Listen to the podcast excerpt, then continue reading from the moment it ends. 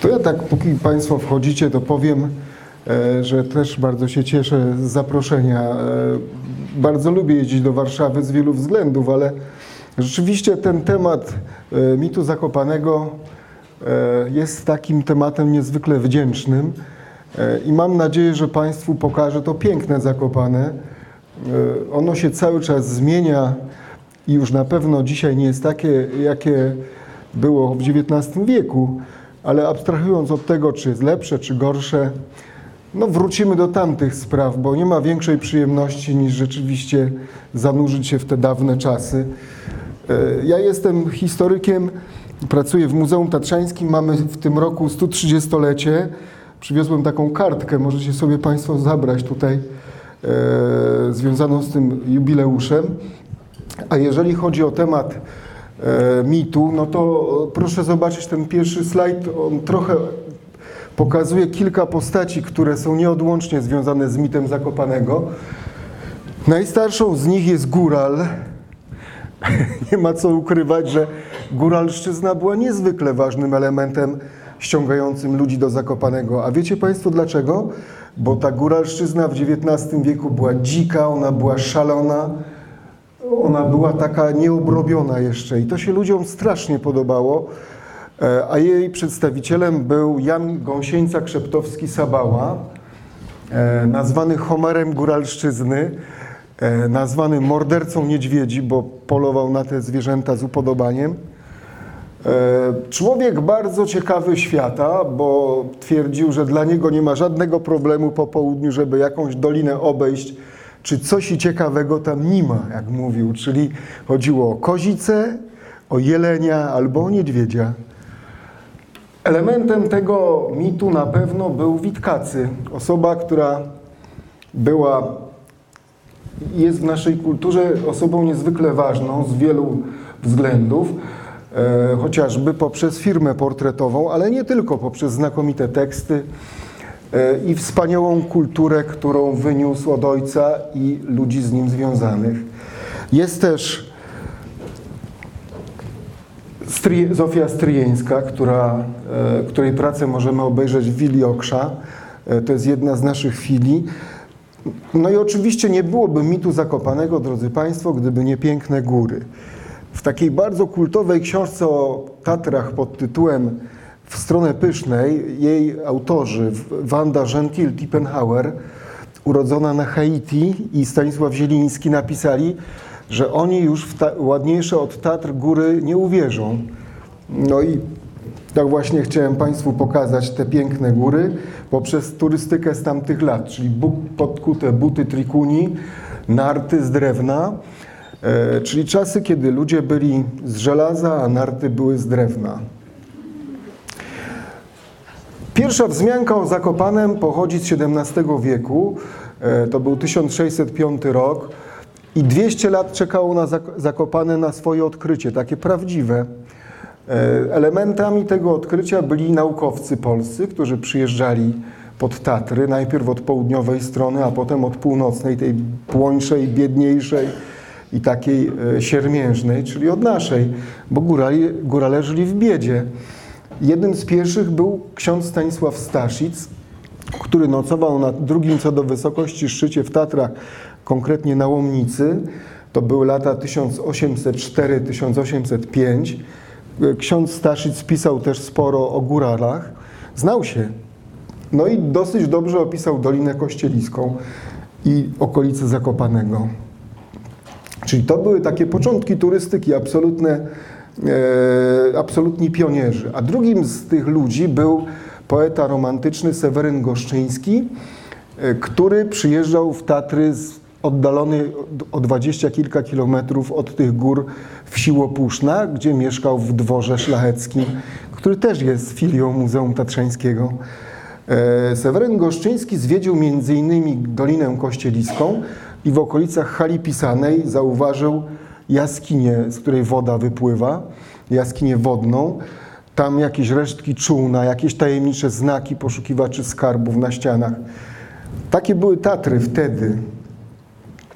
Jednym z najważniejszych miejsc, które ukochali Polacy i kochają je do dzisiaj, jest Dolina Rybiego Potoku, podchodząca pod ten wspaniały wał skalny. Zobaczcie Państwo, od lewej strony ten szczyt, na, o którym Klimek Bachleda powiedział, że jeszcze się taki cłek nie narodził, który by na ten turnie się wspiął. To jest Żabi Koń, 2291 metrów. Tutaj wołowy grzbiet, szczyty mięnguszowieckie z Wielkim Mięnguszowieckim, tu Chinczowa Przełęcz, Cubryna, Mnichowy Żleb, Mnich i Zadni Mnich. Ta panorama zachwycała ludzi, którzy przyjeżdżali z trzech zaborów od zawsze. I ona na pewno stała się jednym z najważniejszych elementów mitu. E, Helena Modrzejewska, która była niezwykłej urody i talentu aktorką, przybyła kiedyś na tę drogę e, wyboistą, skalistą, taką byle jaką. Górale stwierdzili, że tak piękna kobieta to na pewno nie pójdzie na piechotę do Morskiego Oka i zanieśli panią Helenę w, w lektyce. A Sabała z braćmi urządził napad na piękną Helenę. E, Natomiast to zdjęcie pochodzi z czasów późniejszych, e, czyli wycieczka klasyczna bez programu do Perły Tatrów. Po prawej stronie idzie chłop pod torbę, to tragarz wysokogórski, który to oczywiście był góral, który trochę musiał znać okolice. On był pomocnikiem przewodnika, bo bez przewodnika się wtedy nikt w góry nie ruszał. I e, prowadził jaśnie państwa w góry, a chłop po torbę dlatego, że miał na plecach taką jakby turbkę zawiązaną z przodu spiętą, a w lewej ręce dźwiga czajnik, no bo nieodłącznym elementem takiej wyprawy z XIX wieku w czasach mitu było oczywiście zaparzenie herbaty koloru smoły i napicie się jej w górach z filiżanki oczywiście. Panie idą e, podpierając się krótkimi e, takimi e, jakby no powiedzmy sobie laskami, albo ciupagami, albo kijami bambusowymi. Trochę tutaj nie widać, natomiast widać turystę po lewej, który też to robi. Oczywiście ci pierwsi turyści nie wychodzili wysoko w góry.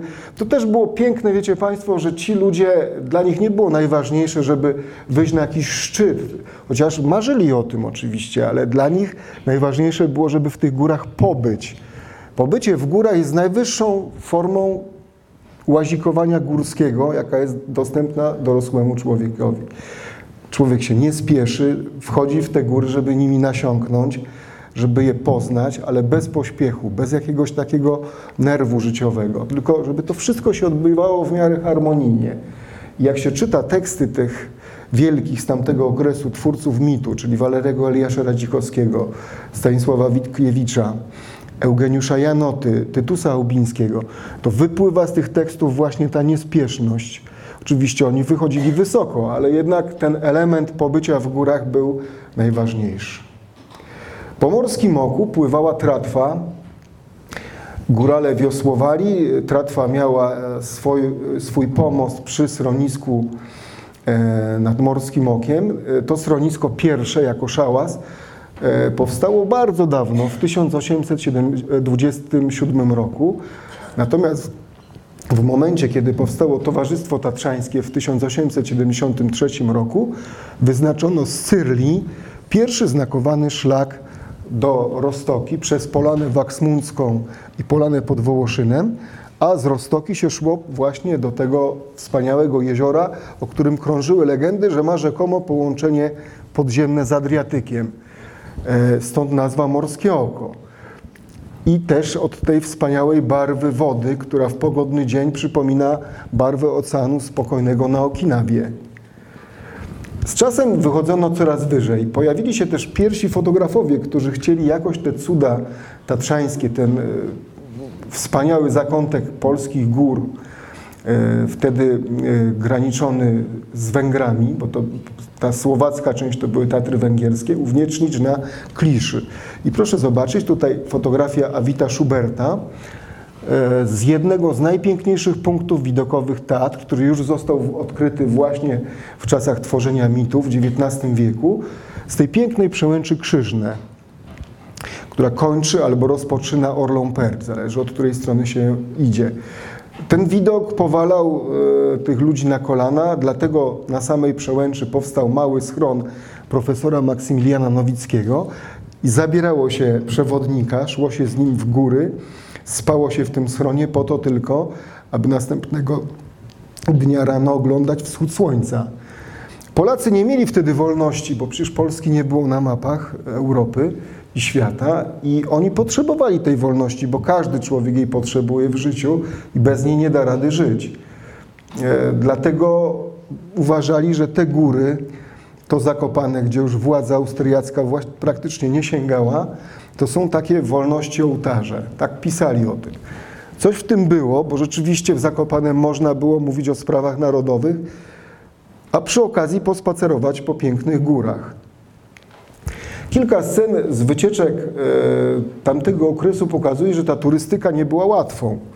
Jeden z turystów gubi w górach kapelusz porwany przez wiatr halny. Góral pewnym krokiem sprężystym, jak przystało na syna gór, zmierza w górę, a wpatrzona w jego krok turystka porusza się zaraz za nim. Tutaj e, okolice hali gąsieńcowej, znowu taka scena z, powiedzmy sobie z tragarzami, natomiast na dole, tutaj po prawej stronie, proszę zwrócić uwagę, jak bardzo podobni do Indian północnoamerykańskich byli górale. To są górale z Jurgowa. Mnie się, drodzy Państwo, marzy taka wystawa Górale i Indianie właśnie, żeby pokazać te dwie grupy. Górale z Jurgowa paśli owce w Dolinie Białej Wody, w, w Rówienkach, Dolinie Świstowej, nocowali w prymitywnych kolebach. Mimo tych siermiężnych warunków, właściwie urągających wszelkim zasadom bytowania, ci synowie gór byli twardzi po prostu. Elementem dawnych wypraw w góry były koleby. To jest właśnie koleba, która e, prowadziła turystów E, w góry, bo była charakterystycznym takim wielkim głazem. Na Słowacji w Dolinie Małej Zimnej Wody się do dzisiaj znajduje i goście, którzy szli w góry wtedy, nie mając do dyspozycji schronisk, używali koleb. Tam paliło się watrę, tam gotowało się herbatę, przygotowywano strawę. Przewodnicy gotowali jak umieli. Klimek Bachleda podobno nie potrafił gotować i kiedyś bardzo się oburzył na jednego turystę, który go wynajął. E, to król przewodników tatrzańskich ugotował mu strawę i kiedy ten turysta się nie tknął tego, powiedział Klimek krótko, ja się tu wynająłem na przewodnika, a nie na kucharza. No i zejście z przełęczy pod chłopkiem, tą galeryjką taką, to był szczyt możliwości tamtego pokolenia. Oni po prostu uważali tę ścieżkę jako taki symbol wejścia w świat prawdziwego taternictwa. Ludźmi, którzy prowadzili turystów z trzech zaborów z ziem polskich, e, byli bardzo zacni górale. To byli ludzie gór, bo to najpierw wszyscy z nich, z całej tej piątki, e, wszyscy byli kłusownikami, a Wojciech Adamiecki napisał kiedyś nie bez racji, że nikt tak nie zna gór jak kłusownik, przemytnik i przewodnik. Powiem Państwu, że miał rację. E, ci kłusownicy, którzy chodzili za kozami po zakazanych persiach, znali te góry świetnie. Tutaj jest Jędrzej Wala starszy, Jędrzej Wala młodszy, który w pewnym okresie swojego życia był uważany właśnie królem przewodników tatrzańskich. Wymyślili wspaniałe drogi przez Pazdury na Wysoką, e, przez Konia na Lodowy, przez Wielicką i Batyżowiecką próbę na Gerlach. Wtedy nie było łańcuchów, tylko oni właśnie prowadzili ludzi, wykorzystując siłę swoich mięśni, mocne serca, mocne mięśnie i zadziwiającą taką umiejętność obycia się w skale. Byli niezłymi wspinaczami. Tak samo Maciej Gąsienica-Sieczka, który prowadził w Tatry słynnego polskiego poeta Adama Asnyka, i tenże Adam Asnyk nazwał Sieczkę przewodnikiem pierwszym z pierwszych, no bo Sieczka pięknie o górach opowiadał. Wala tak samo. Wala jest znany z tego powiedzenia, no i w Tatrach nic brzydkiego nie ma, jak powiedział. E, no miał rację. Po prostu to, to, to chyba nie ma lepszego stwierdzenia, prawda? Tak jakby Pan Bóg miał rzeczywiście bardzo dobry dzień tworząc te góry. E, Pomiędzy u góry e, po prawej stronie Szymon Tatar. E, Z tej gałęzi rodu Tatarów wywodził się późniejszy legendarny narciarz i skoczek Stanisław Marusarz, właśnie od Szymona Tatara, a po lewej stronie Wojciech Roj, który na wyprawach tatrzańskich golił dyrekto, dy- dyrektora albo doktora Tytusa Chałbińskiego. Przewodnicy pierwszorzędni na fotografii e, Awita Schuberta z około 1877 roku. No właśnie, król tat z Mokotowskiej, Tytus Chałbiński, był człowiekiem niezwykle pięknej klasy, bo jego motto życiowe było prawdą i pracą. To było właśnie jego motto, którego się trzymał. Bywał w Tatrach od lat 50. XIX wieku, a na dłużej przyjechał w 1873 roku. Tłumił epidemię cholery, która dotarła wtedy do Zakopanego, czym zaskarbił sobie podziękowanie i serdeczność ze strony górali. Górale go kochali, bo wiecie Państwo, jakby główna e, zasługa Chałbińskiego to było rozpropagowanie uroków teatr, tych e, uroków zdrowotnych też także, czyli e, on uważał, że poruszanie się po e, Tatrach, spacery, świeże powietrze, odpowiednia dieta mogą leczyć. I on odkrył walory klimatyczne, ale i uzdrowiskowe wsi Zakopane. Oprócz tego odkrył właśnie piękne góry, ale nigdy nie rozdzielał górali od gór. On to pojmował jako jeden organizm. I bardzo lubiał wypożyczać y, albo wynajmować lepiej y, przewodników tatrzańskich na te swoje wyprawy. Y, Trochę rozpuścił górali, bo płacił bardzo dobrze, no i oni po prostu szli chętnie z Chałubińskim w góry.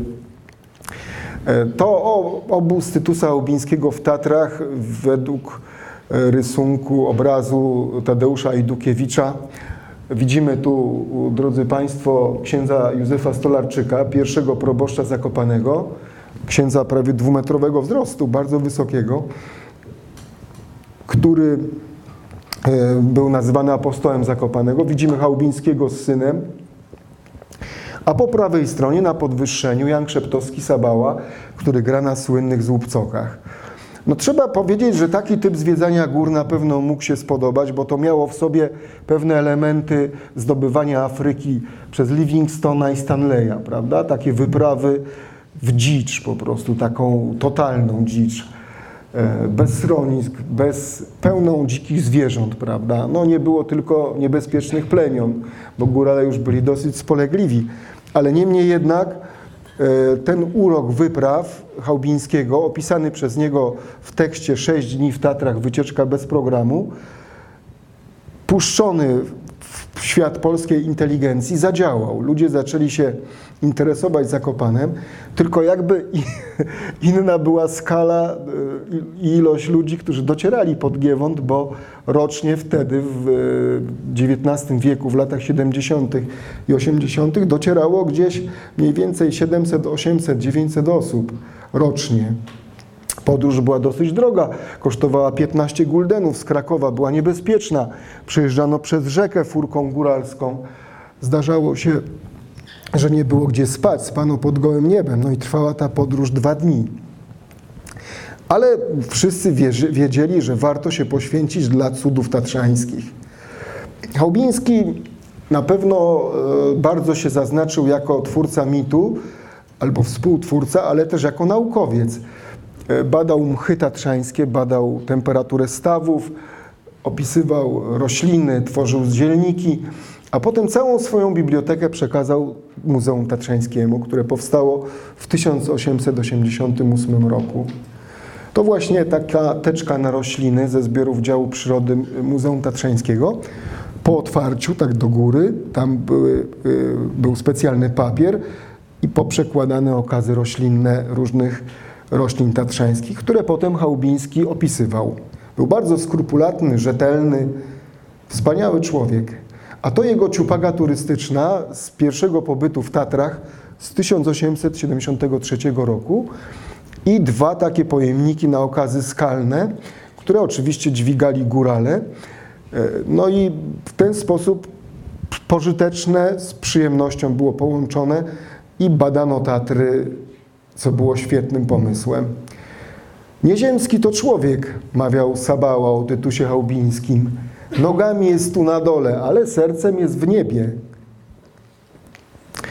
Oczywiście e, elementem takim niezwykle ważnym tego mitu był góral z Krzeptówek, Jan Krzeptowski-Sabała. Właściwie Jan Gąsienica-Krzeptowski-Sabała. Drodzy Państwo, to był człowiek w czasach Chałubińskiego już dosyć zaawansowany wiekowo. Miał ponad 60 lat, kiedy Chałubiński się pojawił. Miał dosyć drapieżną twarz. Niektórzy śmiali się, że twarz sępa, ale ja tu widzę twarz orła. Trochę starego, ale jednak orła. Sabała był e, po prostu niesłychanie ciekawym człowiekiem. Świadczy o tym fakt, że chociażby y, te jego opowieści o górach, które wygłaszał podczas wypraw z Chałubińskim, jego przyjaciółmi, były zawsze okraszone dużą dozą humoru. Sabała, jak polował na niedźwiedzia, mówił: Albo ty będziesz mój, albo ja będę twój. Albo mówił: Nasypałem prochu do flinty dość, żeby niedźwiedź nie myślał, że mu żałuje. Albo mówił: Pana Boga wiesz, ale mu nie wiesz. E, to może mniej warte rozpropagowania. E, w każdym razie ten prosty góral analfabeta e, miał taką metodę działania, że wieczorem na takiej wyprawie Chałubińskiego siadał sobie na podwyższeniu, bo nie był zbyt wysoki, jak widać. Wiedział, jakie są zasady metodyki rozmawiania z ludźmi i sobie grzał najpierw te swoje pokrzywione palce stare nad ogniskiem. Sabała się w ogóle leczył ogniem, to też ciekawe. Potem wyciągał z łupcoki, to są te starodawne skrzypce góralskie, wycięte z jednego kawałka drzewa, wąskie, dające taki piskliwy ton. Pograł chwilę, pograł, a potem zaczynał opowiadać. No i to były naprawdę przepiękne opowieści, ale dodajmy opowieści analfabety, no bo Sabała był analfabetą. Opowiadał o zaśnionym wojsku, które gdzieś tam w wąwozie Kraków, gdzie skały się ozestąpowały, się znajduje opowiadał o boginkach, z którymi się nie zadawał, tak powiedział. Opowiadał o zbójnikach. No, były to piękne rzeczy, które Henryk Sienkiewicz przeniósł na papier, ale nie tylko on, także Stanisław Witkiewicz i inni. Sabała nie był przewodnikiem tatrzańskim. Od razu warto o tym wspomnieć, żeby powiedzieć, jak było naprawdę. Dostał od Towarzystwa Tatrzańskiego blachę, to jest ta jego blacha, z numerem 0 i 0. Widzicie Państwo, tu są zera. Czyli Sabała już wtedy był obiektem klasy zerowej, jako człowiek i e, taki opowiadacz historii górskich, ale skończonego kursu nie miał e, przewodnika tatrzańskiego. Więc był opowiadaczem. To piękna torba ze Słowacji z tymi wygniecionymi w skórze ornamentami myśliwskimi. No i oczywiście do rozpropagowania mitu Sabały który był ważnym składnikiem mitu Zakopanego, przyczynili się Henryk Sienkiewicz, który opublikował jego bajki w czasie i Stanisław Witkiewicz, który umieścił Sabałę w swoich tekstach. Sabała uwielbiał polować na niedźwiedzie. Najwięcej niedźwiedzi wtedy było w rejonie Krywania i po drugiej stronie, czyli po węgierskiej stronie Tatr. Kiedyś upolował takiego wielkiego niedźwiedzia w Dolinie Cichej. Był wtedy z braćmi. Poćwiartowali mięso, ale tego mięsa było tyle, że nie dali rady go unieść. I wtedy dwóch braci poszło po parobków jeszcze na polską stronę, a Saba został z tym mięsem, żeby pilnować. No i pilnował, ale natopił, natopił sobie takiego tłuszczu do kapelusza, no i czekając na tych swoich braci i parobków, no po prostu tam e, dosyć długo mu zeszło. Przyszli e, parobkowie i bracia, no i wzięli to mięso, ale już tego e, kapelusza wypełnionego tłuszczem nie dali rady wziąć i Sabała wypił ten tłuszcz i twierdził, że go tak w płucach wymaściło, że przez trzy lata na żadną krzypotę nie chorował. Innym razem, jak ubił niedźwiedzia w Dolinie Kościelickiej, to wszedł na drabinę i na złupcokach zaczął mu grać, żeby mu się lepiej umierało i go strasznie przepraszał, że go ukrzywdził. Taki był Sabała. Przyznał się do zabicia 13 niedźwiedzi. Najbardziej znana jego bajka to właśnie opowieść o e, zaśnionym wojsku. którą Władysław Skoczylas w 1914 roku w taki właśnie przekuł drzeworyt piękny. Ta szkoła drzeworytu Skoczylasa była pięknym też wyrazem mitu Zakopanego. Połód Zbójnicki. Sabała opowiadał różne legendy o tym, jak Janosik y, krążył po górach, chociaż tak naprawdę między Bogiem a prawdą to Janosika nigdy w Tatrach nie było. No ale jak się opowiada i ludzie słuchają, to Sabała tak robił. Opowiadał też o zbójniku Tatarze Myśliwcu i o Wojtku Matei, który okradł karczmę w Orawicach śpiewający. Z Tatry Sabały pełne były takich postaci z pogranicza właśnie świata ludzi żywych i tych, którzy odeszli. Boginki właśnie, dziwożony, rusałki, oślada, zbójników biegających po ścianach, frejerek. No był to świat niezwykle piękny i barwny. W zbiorach Muzeum Tatrzańskiego znajduje się też bardzo ciekawa fotografia obarczona pewnym y, zębem czasu, który ją trochę sponiewierał, mianowicie ubita po prawej stronie płytka szklana z pęknięciem wyraźnym, które idzie z lewej strony ku dołowi. To zdjęcie Stanisława Witkiewicza, które przedstawia Sabałę po lewej stronie, który już powoli odchodzi z tego świata. To dokładnie 4 lata przed śmiercią Sabały. A po prawej stronie dziarskim krokiem wkracza w, w świat zupełnie nowa, legendowa postać zakopiańska Stanisław Ignacy Witkiewicz. Ale pamiętajmy, że mit Zakopanego to nie tylko byli ludzie z Warszawy. E, wśród tych ludzi, którzy wyjątkowo ukochali Tatry, był człowiek z Krakowa. Nazywał się Walery Eliasz. Pod koniec życia Walery Eliasz Radzikowski. W 1870 roku Walery Eliasz napisał wspaniały przewodnik po Tatrach, w którym pisał, o której godzinie się powinno zwiedzać Dolinę Kościeliską, żeby była oświetlona o 11 jak wejść na rysy, gdzie wynająć przewodnika, jak się ustrzec przed fałszywymi przewodnikami, jak się w górach odżywiać, co zabierać ze sobą, jak wyruszać, czy wcześnie rano, czy w nocy, czy późno. Może nasi turyści powinni teraz korzystać z przewodnika Walerego Eliasza częściej. W każdym razie, oprócz tego sporo rysował. No i był to bardzo zasłużony działacz Towarzystwa Tatrzańskiego. Tutaj na Kozim Wierchu z Bartusiem Obrochtą, przewodnikiem pierwszej klasy. Górale nazywali go Helios, czyli słońce. Jeżeli mówić o micie Zakopanego i, i Tatr w ogóle, to na pewno nie może zabraknąć w tej opowieści Mieczysława Karłowicza. Karłowicz był szlachcicem, E, I góry, drodzy Państwo, wydobyły na wierzch wszystkie jego najpiękniejsze cechy osobowości. Niesłaną taką systematyczność działania. Dążenie we wszystkim, co robił, do coraz większego profesjonalizmu. Karłowicz bardzo się rozwinął dzięki Tatrom z takiego dobrze wychowanego paniczyka w człowieka o otwartym sercu, odważnego, i bardzo takiego konkretnego. Ja bym tu przestrzegał przed pojmowaniem go jako takiego romantyka gór, który wśród ochów i achów zwiedza góry. Karłowicz taki nie był.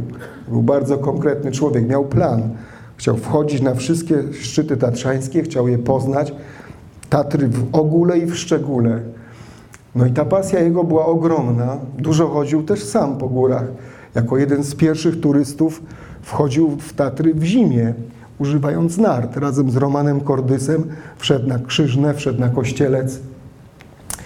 E, bardzo była piękna jego ideologia górska, która zmierzała ku estetyzmowi, prawda, przeżyć, czyli góry jako ważny czynnik kształtowania osobowości człowieka, podkreślanie piękna w tym człowieku. Niestety Karłowicz sprowadził w lutym 1909 roku do Zakopanego ten nowy aparat fotograficzny, bardzo wysokiej klasy zresztą, mamy go w zbiorach muzeum. I tak chciał bardzo wykonać nim zdjęcia, że 8 lutego 1909 roku wybrał się na wycieczkę narciarską samotną z Kuźnic na halę gąsienicową. Tam odwiedził schronisko Towarzystwa Tatrzańskiego, zaśmiecone przez turystów. Nie podobało mu się to bardzo. No a potem poszedł w stronę Czarnego Stawu. Dzień wcześniej rozmawiał z Mariuszem Zaruskim, czy może tę wycieczkę odbyć. No Zaruski go przestrzegał, że jest dużo śniegu. Spadło 40 centymetrów śniegu. Nie było bezpiecznie. Ale Karłowicz, ta pasja była jeszcze silniejsza niż bezpieczeństwo. Poszedł w góry i trawersując wschodnie stoki Małego Kościelca, podciął niedużą lawinę śnieżną, która wyzwoliła masy śniegu, które były wyżej. No i ogromna lawina zeszła na niego, przykryła go takim całunem śnieżnym. No i niestety to była pierwsza ofiara lawiny naszych gór. A szkoda, bo 33-letni człowiek, który miał piękne życie przed sobą, wiecie Państwo, to też jest, przepraszam, to też jest takie dziwne, że akurat go góry zabrały w tym momencie, kiedy w jego życiu wszystko zaczęło się układać. Jego odwieczne pieśni w Warszawie zostały przyjęte z owacją na stojąco. Można powiedzieć, że życie Karłowicza zaczęło się rozwijać na dobre, a nagle jedna lawina i zabiera takiego wspaniałego człowieka, jednego z największych gigantów naszych gór. Tamtym czasie już nie Wala był królem przewodników tatrzańskich, ale małomówny, niewysoki góral nazywany Klinkiem, Klemens Bachleda. Drodzy Państwo, to był kolejny wielki twórca mitu. Człowiek, który znał góry bardzo dokładnie, dużo chodził po nich sam, no i prowadził ludzi na piękne wspinaczki, na Staroleśną, na Gerlach w zimie w 1905, na Ganek, na te najtrudniejsze szczyty, na których jeszcze nikt przed Klinkiem nie wchodził. Jako pierwszy przewodnik góralski używał liny. Klimek był też namiętnym polowacem, ale potem już tylko przewodnikiem i uwielbiał właśnie chodzić z Karłowiczem, ale nie tylko z nim, z Zaruskim i z innymi ludźmi, którzy tworzyli polską literaturę, z Kazimierzem Przerwą, Tetmajerem i innymi. Zginął ratując turystę na Małym Jaworowym szczycie. O Mariuszu Zaruskim można by bardzo dużo powiedzieć. Powiem tylko tyle, że to był człowiek, który y, otworzył Tatry zimowe Polakom, jakby pokazał je. I to, że on tyle w górach osiągnął, zakładając Tatrzańskie Ochotnicze Pogotowie Ratunkowe w 1909 roku, to wszystko w dużej mierze była zasługa jego fantastycznej żony.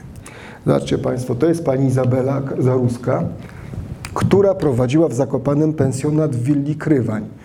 Podczas gdy Zaruski biegał po górach, realizował swoje marzenia mniejsze lub większe, pani Izabela prowadziła Krywań, wynajmowała letnikom pokoje, zimą y, pracowała, żeby ten pensjonat był dobrze ogrzany. No, małżeństwo doskonałe po prostu, tak sobie to Zaruski ułożył. A był to człowiek żelazny, o czym świadczy jego zjazd z kościelca na nartach, na nartach pozbawionych krawędzi. To się w ogóle w głowie nie mieści. No i to już zbliżamy się do momentu odzyskania niepodległości. Zakopane poprzez Rzeczpospolitą Zakopiańską tę niepodległość miało dosyć wcześnie. No i rzeczywiście Żeromski się wtedy spisał bardzo dobrze, nie tylko on, całe środowisko. I Zakopane było wolne jako jedna z pierwszych miejscowości w Polsce. I oczywiście nastąpił powrót do da dawnej turystyki, tylko że teraz rozwinęła się nowa dziedzina, narciarstwo. I Zakopane uzyskało tytuł, oprócz letniej stolicy Polski, było zimową. Rafał Malczewski dosyć złośliwie to skomentował, że pewnie wszystkim się w głowach od tych stolic poprzewracało, no ale generalnie rzecz biorąc, rzeczywiście miasto żyło z turystów. Przez Krupówki jeździło się samochodem, nie tylko bryczkami. Po prawej stronie kawiarnia Trzaski, gdzie się dyskutowało nad wyższością dwóch kijków nad jednym i jak można posmarować narty z karesem, a kiedy klistrem.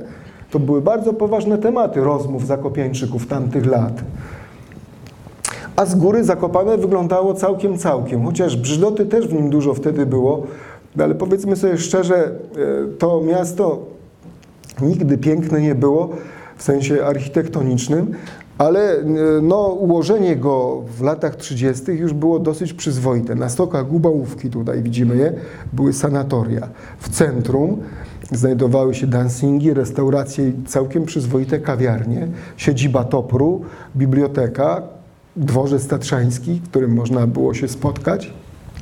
A na północy, przepraszam, były obiekty sportowe, czyli trasa biegowa, Wielka Krokiew, skocznia narciarska i kolejka linowa na Kasprowy Wierch. No więc to było, no i kościoły zapomniałem, są widać, kościół świętej rodziny tutaj chociażby. Takie ułożenie miejscowości sprzyjało turystyce zdecydowanie i w 1933 roku Zakopane zostało miastem. Tak wyglądały dolne Krupówki. Dosyć duża liczba tych kamienic, właściwie większość, należała do rodzin pochodzenia żydowskiego, które zostały zmasakrowane przez Niemców w czasie II wojny światowej. W 97% ponad Żydzi z Zakopanego zginęli. Wyrazem tamtej epoki, naszej techniki, bo przecież jesteśmy zdolnym narodem, nie bójmy się tych słów, była Lux Torpeda, czyli wspaniały pociąg narciarski do Zakopanego, który powstał w latach 30. z inicjatywy polskich inżynierów. Oczywiście warto wspomnieć, że była to kolej nietania, bo bilet na Lux Torpedę kosztował 40 zł, a pensja miesięczna wtedy urzędnika państwowego wynosiła 120 zł. No to pokazuje, że to byłaby równowartość powiedzmy sobie 900 zł dzisiaj w naszych czasach. Więc pociąg tani nie był. Miał 56 miejsc e, siedzących, były dostawki, był mały salon restauracyjny, no i oczywiście miejsce naprawy nart. No i drodzy Państwo, Lux Torpeda mknęła po, to, po polskich torach z zawrotną prędkością 115 km na godzinę i pokonała trasę Zakopane, e, przepraszam, Kraków Zakopane w tempie 2 godzin 18 minut. Dzisiaj, kiedy pociągi jeżdżą tę trasę w tempie 3 godzin 30 minut, dokonał się znaczący postęp, ale już niedługo mam nadzieję, że to zostanie ta bariera dwóch godzin przez nasze koleje złamana. W każdym razie elity II Rzeczpospolitej jeździły właśnie Lux Torpedą. Był też pociąg narciarski, Narty Dancing Bridge, który jeździł do Zakopanego, do Sławska, do Worochty i tam można było spać, jeździć na nartach na okolicznych stokach, a potem się spało w pociągu. Tylko to on był dużo większy od Lux Torpedy. Większość wagonów Lux Torpedy we wrześniu 1939 roku uległa całkowitej destrukcji i zniszczeniu. Kolejną taką miejscówką, która pokazywała, jaką mamy myśl inżynieryjną, była kolej linowa na Kasprowy Wierch. Proszę Państwa, to jest coś nieprawdopodobnego, jak się popatrzy na tempo budowy tej kolei, które wyniosło zaledwie 7 miesięcy. Dzisiaj pewnie dłużej budowano by kolejkę. Twórcą idei budowy kolejki był zięć prezydenta e, Mościckiego, czyli prezes Polskiego Związku Narciarskiego, nazywał się Aleksander Bobkowski.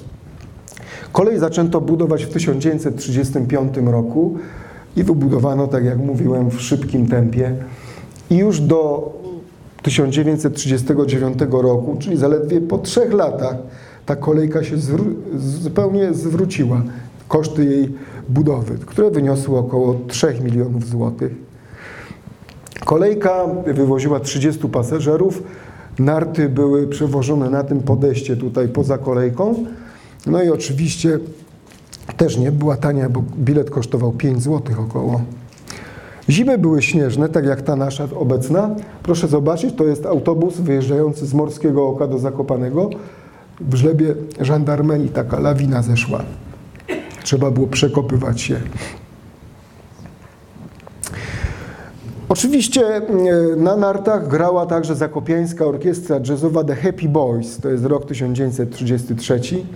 Bawiono się, generalnie było, widać było dobrą energię miasta.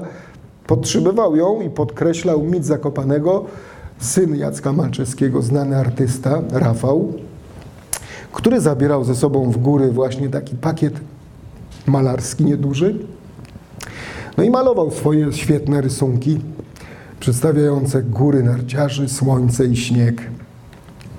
Tu po prawej stronie Rafał Malczewski,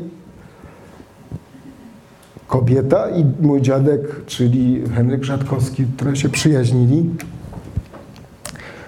No a właśnie takie rzeczy tworzył Rafał Malczewski. Ten akurat motyw został wykorzystany później w jednym z folderów na Mistrzostwa Świata w 1939 roku. Nieodłącznym składnikiem Zakopanego tamtych lat, lat 20. i 30. był wyścig tatrzański. Przyjeżdżali najlepsi kierowcy z całego e, kontynentu europejskiego, a ryk czerwonego Bugatti na trasie e, do Morskiego Oka, które pokonywało te zakręty z prędkością powyżej 80 km na godzinę, na prostej ponad 100, no był wyrazem marzeń po prostu. Oto Alberto Ascari, taki słynny włoski kierowca podczas rajdu w Zakopanem. Bywały też wypadki. W 1932 roku Rafał Malczewski brał udział w realizacji pięknego filmu o górach, w konwencji miłosnej oczywiście, bo jakżeżby inaczej, w reżyserii Adama Krzeptowskiego Biały Ślad. Ten film został pokazany później na festiwalu filmów w Wenecji załapał się na podium jako jedno z ładniejszych dzieł. I rzeczywiście piękny film. A plakat do, jego, do tego filmu widzimy tutaj, pokazuje górala, który wyciąga turystkę zasypaną przez lawinę. No Zofia e, Stryjeńska, tak jak powiedziałem, jej obrazy można zobaczyć w Okrzy. Tutaj widzimy obraz Woda pod tytułem z 1928 roku. Taka nieszczęśliwa miłość trochę, bo jej mąż Karol i ona tak troszeczkę się ścierali ze sobą, ale to Państwo znacie pewnie z kart książki e, Stryjeńska. Karol Stryjeński był jednak bardzo takim konkretnym człowiekiem. Zaprojektował między innymi e, skocznię narciarską na Krokwi w 1925 roku i mauzoleum Jana Kasprowicza na Herendzie. Między innymi te rzeczy. No i Witkacy, byt niezwyczajny, człowiek, który krążył między Zakopanem a Warszawą. Oczywiście o nim można by długo mówić, ale bardzo piękna była relacja między ojcem i synem. Te listy które, i korespondencja, które pokazują, jak głęboko byli połączeni nicią przyjaźni takiej, no bo przecież rodzice są po to, żeby być przyjaciółmi swoich dzieci, między innymi, ale to ich główna rola, pokazują, jak pięknie został wychowany Witkacy. Nie poszedł do zwykłej szkoły, bo może zabiłaby ona jego wrażliwość i otwartość głowy. Uczył się u boku ojca, uczył go także pierwszy kustos Muzeum Tatrzańskiego Walenty Staszel i inni e, wychowawcy. No i wyrósł z tego człowiek fantastyczny, nadal pozostający trochę w cieniu ojca do pewnego momentu, a jego ojciec był z kolei twórcą stylu zakopiańskiego w architekturze, którym, y, który zaowocował pięknymi willami w Zakopanem, jak Koliba, Okrza, Rialto, Zofiówka, Dom pod Jedlami. I miał być stylem w całej Polsce uprawianym, ale to się nie udało. Witkiewicz senior chorował na gruźlicę i musiał jeździć e, na półwysep Lowran, e, na półwysep Istria do Lowranu i tam zmarł. No Witkacy był nazywany wariatem skrupówek, ale drodzy Państwo, to była iluzja. Pod pozorem tego wariata czaił się człowiek głęboki, otoczony wspaniałą aurą, inteligentny, no, po prostu wyjątkowy. E, lubił jeździć na nartach. Był właścicielem firmy portretowej S.I. Witkiewicz.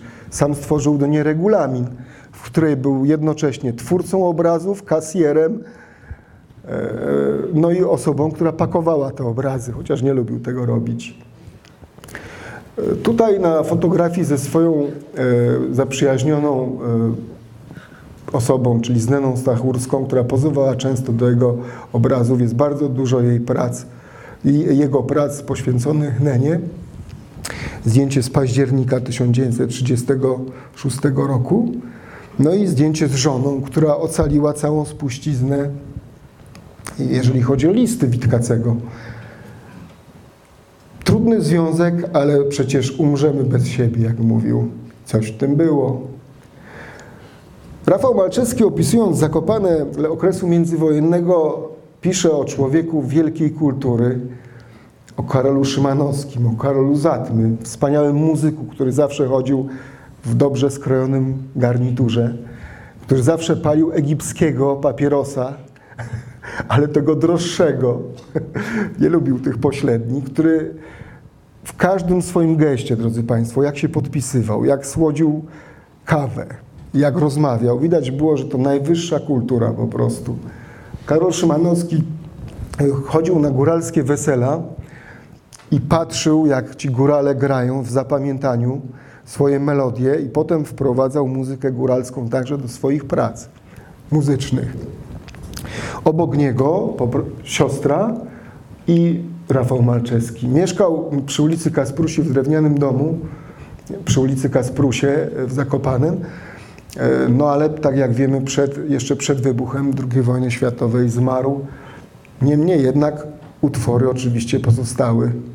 I tutaj taki właśnie watmie zamyślony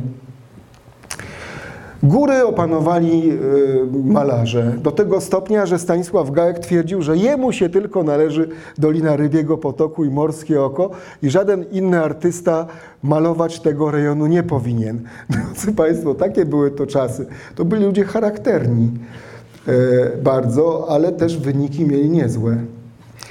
Mieliśmy też w Zakopanem wspaniałego meteorologa, który nazywał się Pimek, Fedorowicz, który nazywany był wiatrem halnym, bo te jego włosy zawsze jak wpadał do Zakopanego były rozwiane we wszystkie strony.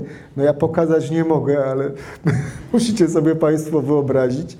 I e, Fedorowicz był bliskim przyjacielem Witkacego i jak widać w jego pokoju było bardzo wiele prac Stanisława Ignacego Witkiewicza, który mu po prostu podarowywał te prace, bo go lubił.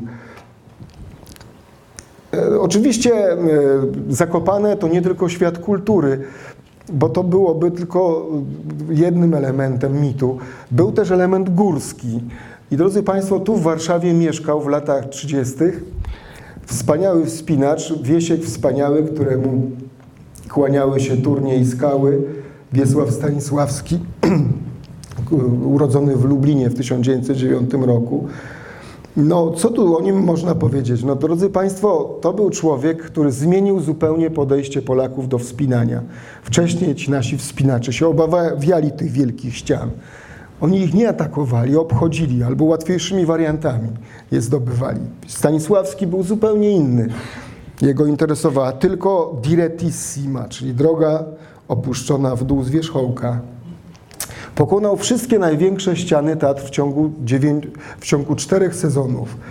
Był na Małym Kierzmarskim na północnej ścianie, był na Jaworowym Rogu i na Jaworowych trzy drogi tam poprowadził, na Ganku, na Rumanowym, na Żłobistym, na Zamarłej Turni, zdobył mnicha, y, wchodził w zimie także. No, niesłychana taka, wiecie Państwo, to bym nazwał nienasycenie po prostu. Temu człowiekowi było ciągle mało. Jednocześnie pisał, że chodząc w góry spotyka się z esencją swojego życia. A tu widzimy trójkę wielkich wspinaczy tamtego okresu. To jest Stanisław Motyka, nazwany klerykiem, Birku, czyli Birkenmeier, Wincenty, środowisko Cyrlan tak zwany, no i Stanisławski. Kiedyś taki wspinacz słowacki Jożo zobaczył to zdjęcie i mówi Wojtek, co ten Stanisławski to był niesamowity człowiek. Zobacz, jaką ma twarz. Więc jakie życie, taka twarz. On ma taką drapieżną wręcz twarz. Tutaj Stanisławski na wariancie Kordysa w 1932 roku miał wielu świetnych partnerów, partnerów spinaczkowych i dokonał rzeczy wielkich w górach. No i drodzy Państwo, co tu dużo mówić, pięknie o tym pisał. A świadczy o tym fakt, że napisał taki tekst w kole z łód. I to jest największa zazdrość moja w stosunku do Stanisławskiego. To jest najlepszy tekst górski, jaki znam. Polecam Państwu, można go, go znaleźć. I mam rękopis tego tekstu. Na ośmiu stronach ani jednej poprawki. To trzeba być mistrzem po prostu słowa, żeby tak opisać góry. No i to, co wymyślił, co najbardziej zszokowało ludzi jego pokolenia, to ten wiersz Skała ucieka spod mych stóp, bo Stanisławski przewidywał, że on zginie w tych górach, że to niemożliwe, żeby przy tej intensywności chodzenia, żeby przeżył to po prostu, że był pewien, że odda życie tym górom. No i to się sprawdziło. I ten wiersz odnosi się do sytuacji, kiedy on podchodzi jako już duch do swojego ciała, no i właśnie nie dotyka, nie całuje swoich martwych warg, nie tuli swych bark i krwi swej do rąk nie brałem, prawda? To był szok dla pokolenia tamtej epoki, no ale to wszystko się sprawdziło, bo drodzy Państwo, Stanisławski podczas spinaczki na zachodniej ścianie małe, kościółka w Dolinie Batyżowieckiej, no taka maleńka ściana, 200-metrowa, zabiła największego wspinacza tatrzańskiego, czyli góry czasami się od takich ludzi też potrafią odwrócić. No i wtedy właśnie tego 4 sierpnia 1933 roku Tatry się od Stanisławskiego odwróciły. Z Warszawy wywodził się też człowiek wspaniały, bo wierny swoim zasadom, Wawrzyniec Żuławski. Wawa miał jedno określenie górskie, które przeszło do kanonu literatury, że człowieka, przyjaciela w górach się nie zostawia, nawet jak jest bryłą lodu.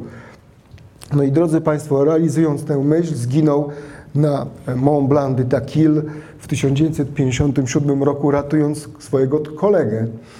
Wawa był człowiekiem takim jak Heros, właśnie jak Herosi z mitów greckich. On po prostu pięknie grał na pianinie, pięknie mówił. Ludzie się do niego garnęli, wiecie Państwo, to kiedyś o tym powiedział Bogdan Wenta, nasz trener piłkarzy ręcznych, że e, ludzie nie, mm, nie pójdą na siłę za kimś, tu trzeba mieć charyzmę, no i Wawa ją miał. Proszę zobaczyć tutaj z panią Paryską. To jest późniejsza e, pani Zof Zofia Radwańska-Paryska, a tu Stefania Grodzieńska, młoda dziewczyna, która się tak fajnie wtula na, na, na ramieniu e, Wawy. No i mieliśmy też oczywiście w Zakopanem w tamtych czasach taką małą, maleńką nie, love story. Ona z Haiti, ruda, no bo rzeczywiście piękne rude włosy spadające na ramiona. E, no i on, e, warszawski Żyd z ulicy Grzybowskiej, gdzie uciekł do Zakopanego, bo groziła mu kara śmierci. Na ulicy Chorzej było więzienie. Z tego więzienia uciekł po związanych prześcieradłach i był spalony w kongresówce i trafił do Zakopanego. Józef Oppenheim. To był człowiek, który był, e, drodzy Państwo, ratownikiem pogotowia tatrzańskiego TOBR, naczelnikiem, ale generalnie to był bardzo porządny gość. I tu widzimy go w towarzystwie psa Bacy, bo Oppenheim zawsze miał psa i ten pies Baca towarzyszył mu przez pewien okres jego życia. Oppenheim był człowiekiem, y, który kochał góry, wspinaczkę właśnie i narty dla samej właśnie zasady bycia w górach. A tutaj jego ulubione miejsce, schronisko imienia Władysława Strzeleckiego na Hali Pysznej, jest tu elita polskich narciarzy, no bo Ignacy Bujak, pułkownik Władysław Ziętkiewicz, nazywany Kociusiem, który zginął w bitwie pod Bakara, ścięty serią karabinu maszynowego niemieckiego w 1940 roku. Zdzisław Ritterschild przez 2S, e, który e, był nazywany wujkiem w Zakopanem, bo wspaniałe wiązania wujek, a poza tym osobowość lubił ludzi i ludzie też go bardzo lubili. Był instruktorem, który był wziętym instruktorem kursów narciarskich wtedy w Zakopanem. Jest tutaj także Henryk Bednarski. Jest tutaj wreszcie Stanisław Marusarz, który był kierownikiem tego schroniska. To też ciekawa rzecz. 37 rok. No i zobaczcie Państwo, najlepiej się wprowadza młodych ludzi na takich zasadach, że ci starsi i ci średni wprowadzają tych, tych młodych. No i młodzież się garnęła do tego klubu, no bo to była taka mekka narciarzy. Jakbyście Państwo sobie teraz to wyobrazili i obrócili się z tego schroniska, tak jak ta grupa, czyli na południe popatrzyli, to tysiąc metrów nad wami dźwiga się taka trójkątna, piękna głowa czub szczytu błyszcza i bystrej po, po lewej stronie lekko wycofana kamienista ze żlebem babie nogi. No to były piękne miejsca, dlatego nazywano pyszną narciarskim Eldorado. Tutaj kolejne zdjęcie tych dawnych mistrzów z, razem z młodymi narciarzami na Pysznej. Jest tu też Zosia Stopka Marcinowska, Olesiak. No i drodzy Państwo, na, w schronisku na stole leżała taka potłuszczona księga, potłuszczona rękami flejtuchów. I w niej znajdowały się bardzo fajne teksty i rysunki. Oto jeden z nich. Brak Ci miejsca w schronisku? Nie martw się, bracie, trochę pomysłu, trochę romantyzmu i śpisz po królewsku. Czyli generalnie na zewnątrz, prawda? Pod gwiazdami. Ale noc pod gwiazdami w Tatrach też ma swoje uroki. Tutaj nielicha jest gładka, taka sama Tomanowa. E, dobrze je zapamięta Warszawa. Tu jest na pewno. Także tu się gramolą turyści na Tomanową Przemęcz, bo ona ma zawsze taki wywieszony jęzor nawisu. Z tą Zosieńką, z tą malutką fajnie było, ale krótko. Złota reneta, jakieś wino prawdopodobnie tutaj narciarz niesie. No, takie wpisy y, świadczyły, że y, towarzystwo się dobrze tam bawiło i były to miejsca piękne. Tutaj też, gdyby Tolek umiał tak jeździć na nartach, jak umie uwodzić kobiety w 16 mia- mia- miastach wojewódzkich, to byłoby dobrze. Ten na dole po prawej stronie. Gdyby Radek wykonywał wszystkie ewolucje tak pięknie, jak piękne ma spodnie, skarpety i nóż, to wszystko byłoby dobrze. Gdyby Zosia przy brydżu nie myślała o nartach, a przy nartach nie myślała o brydżu, to wszystko byłoby dobrze. No widzicie Państwo, tak się wiara bawiła. Do schroniska na Pyszną zagląda, do, do schroniska zaglądali narciarze z całej Polski. Z Wilna, z Krakowa, z Przemyśla, z Warszawy, z Zakopanego, z Nowego Sącza.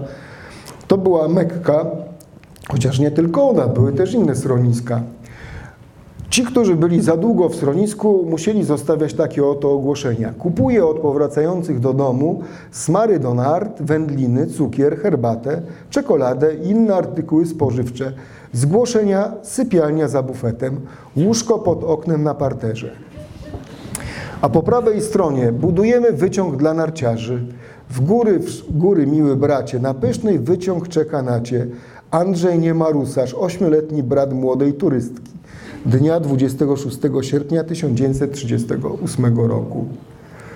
Były też takie rysunki. Przyznacie Państwo, że kreska całkiem niezła.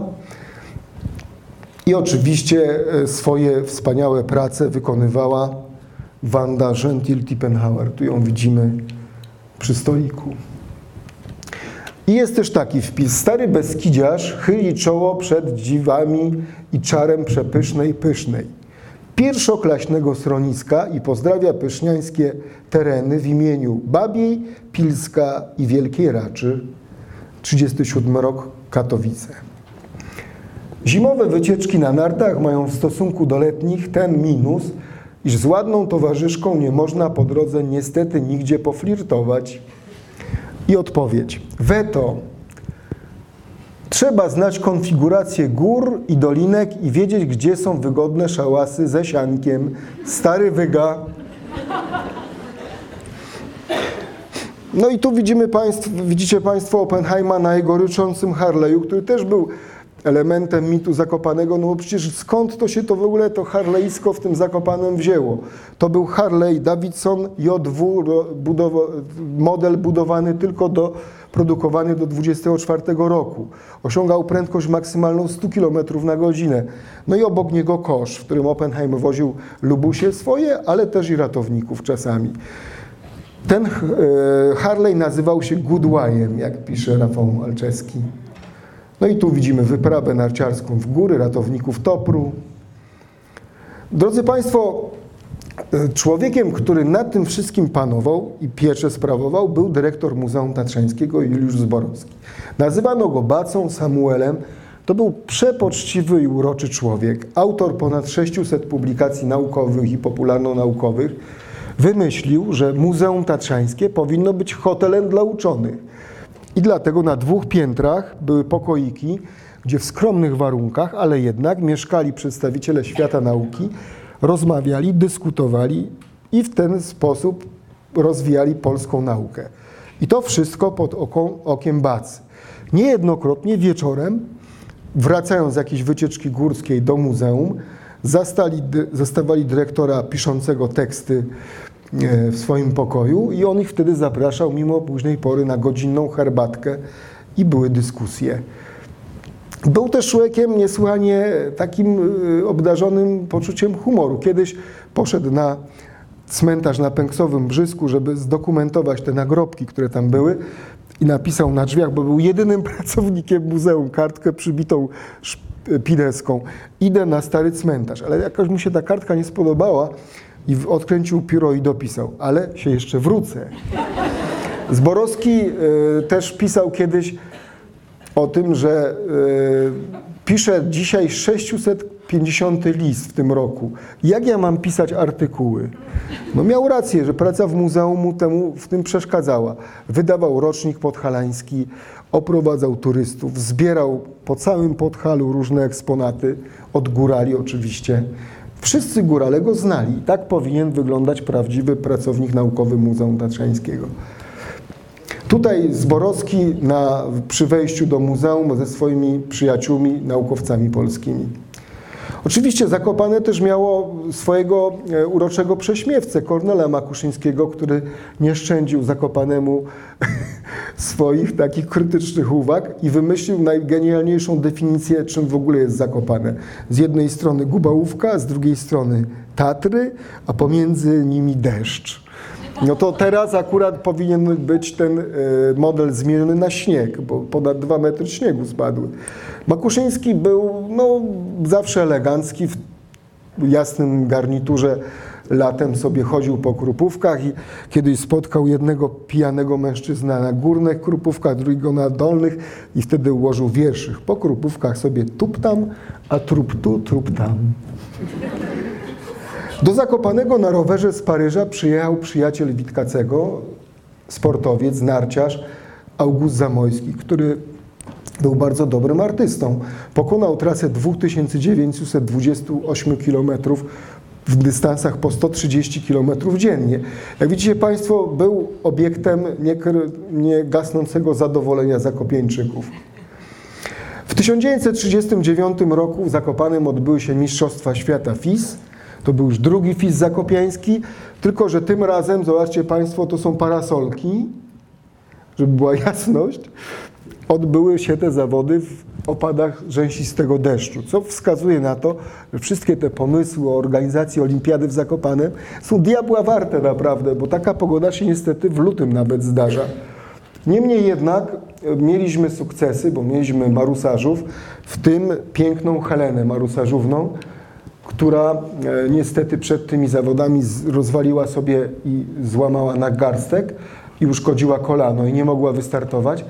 To była narciarka, która potem w czasie wojny ruszyła na kurierskie szlaki, no i została przez Niemców aresztowana i potem rozstrzelana w Podgórskiej Woli. Dlatego, że Helena nie wystartowała w zawodach jako zawodniczka, Miss Fis tych zawodów została francuska Villan Nicole.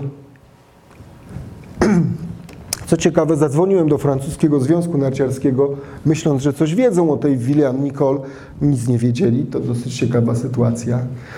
Mistrzem skoków wtedy w Polsce był niezapomniany Bronisław Czech, który skakał stylowo, równo prowadził narty i wykonywał piękne ruchy okrągłe ramion.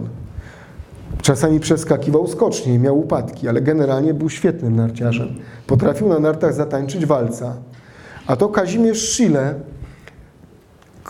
Tutaj w Warszawie były takie wielkie zakłady browarskie Haber-Bourgie Chile, prawda? W czasie wojny bardzo pomagał też Żydom, razem z bratem Aleksandrem Warszawskim. I e, tenże właśnie e, Kazimierz Szyle tutaj pokazuje naczelną zasadę turystyki narciarskiej, bo turystyka narciarska też wtedy była modna, czyli fokę. Zakłada na narty pas foczej skóry, żeby podejść na jakiś szczyt bądź przełęcz. Szylowie byli w znakomitej formie, jak widać. Góry im służyły, a oni górą. I byli sponsorą, sponsorami młodzieży góralskiej, która nie miała pieniędzy na narty. Rodzice nie, nie było ich stać, aby swoim góralskim dzieciom takie narty kupić. Ale bracia Szile, jak zauważyli takiego młodzieńca górala albo dziewczynkę, która jeździła na nartach, widać było, że ma talent, to od razu dawali narty ze swojej wytwórni. Henryk Bednarski dał się nawet e, sfotografować nago na nartach, jako tutaj podpis był amator dekoltu bezwstydnego. E, Z tym dekoltem to tutaj ostrożnie, bo prawie nie widać, ale no, pan Henryk był wspaniałym człowiekiem. W czasie wojny włączył się w przerzuty kurierskie, trafił do obozu w Auschwitz niestety i tam podczas ewakuacji tego obozu za, e, nabawił się ciężkiego zapalenia płuc i zmarł w Traunstein w Bawarii. Mieliśmy też góralkę, która chowana na kwaśnym mleku i grulach właśnie jeździła na nartach z fantazją, Broncie Staszel Polankową, która w 1929 roku po wygraniu zawodów FIS wsiadła na rower i przyjechała do pana prezydenta e, Ignacego Mościckiego do e, Warszawy na rowerze i spotkała się z nim na herbatce i opowiadała mu o zawodach FIS, o nartach, o góralach. A potem pojechała na północ i przez wschodnią flankę Rzeczpospolitej wróciła do Zakopanego. 3000 kilometrów na rowerze. No i drodzy Państwo, król Krokwi, czyli Stanisław Marusarz, to był wspaniały skoczek, bo wiadomo było zawsze, że jak on skacze, to Polacy będą wysoko.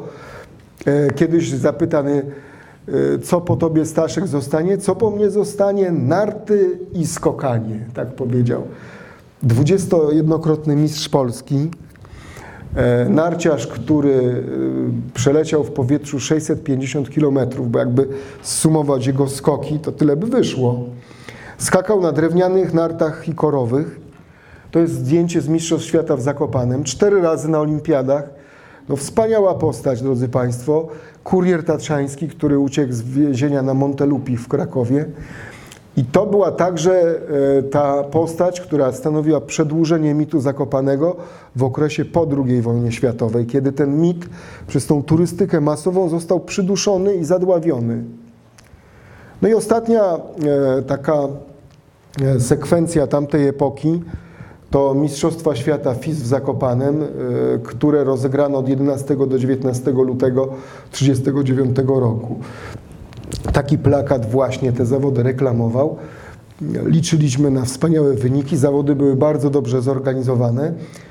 No niestety pojawiła się też duża grupa Niemców, którzy obserwowali Zakopane. Było ich bardzo dużo i widać było, że coś nędznego szykują. Ostatnim takim akordem tego mitu przedwojennego Zakopanego jest sytuacja następująca. Musicie sobie Państwo wyobrazić niewielki przystanek autobusowy nad Morskim Okiem, podjeżdża autokar. Stoją obok siebie Rafał Malczewski i Stanisław Ignacy Witkiewicz. E, Witkacy taki przygarbiony trochę wsiada do tego autobusu, pogodzony z Rafałem, z którym się wcześniej na kilka lat pokłócił, bo lubił tak zrobić.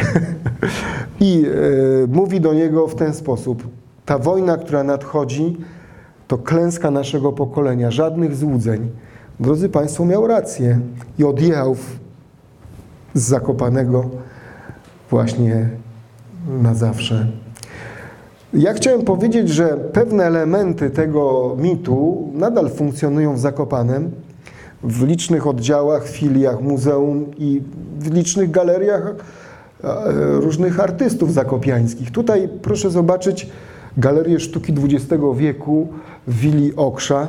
Ten budynek jeszcze na początku lat 2000 był takim widmem ciemnobrązowym, stare drewno zniszczone, tam nic się nie działo.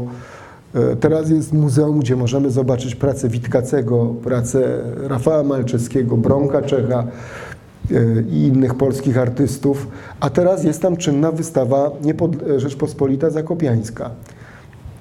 Oczywiście mniejsza od tej tutaj e, na Muzeum Narodowym, ale bardzo ważna, na którą Państwa zapraszam.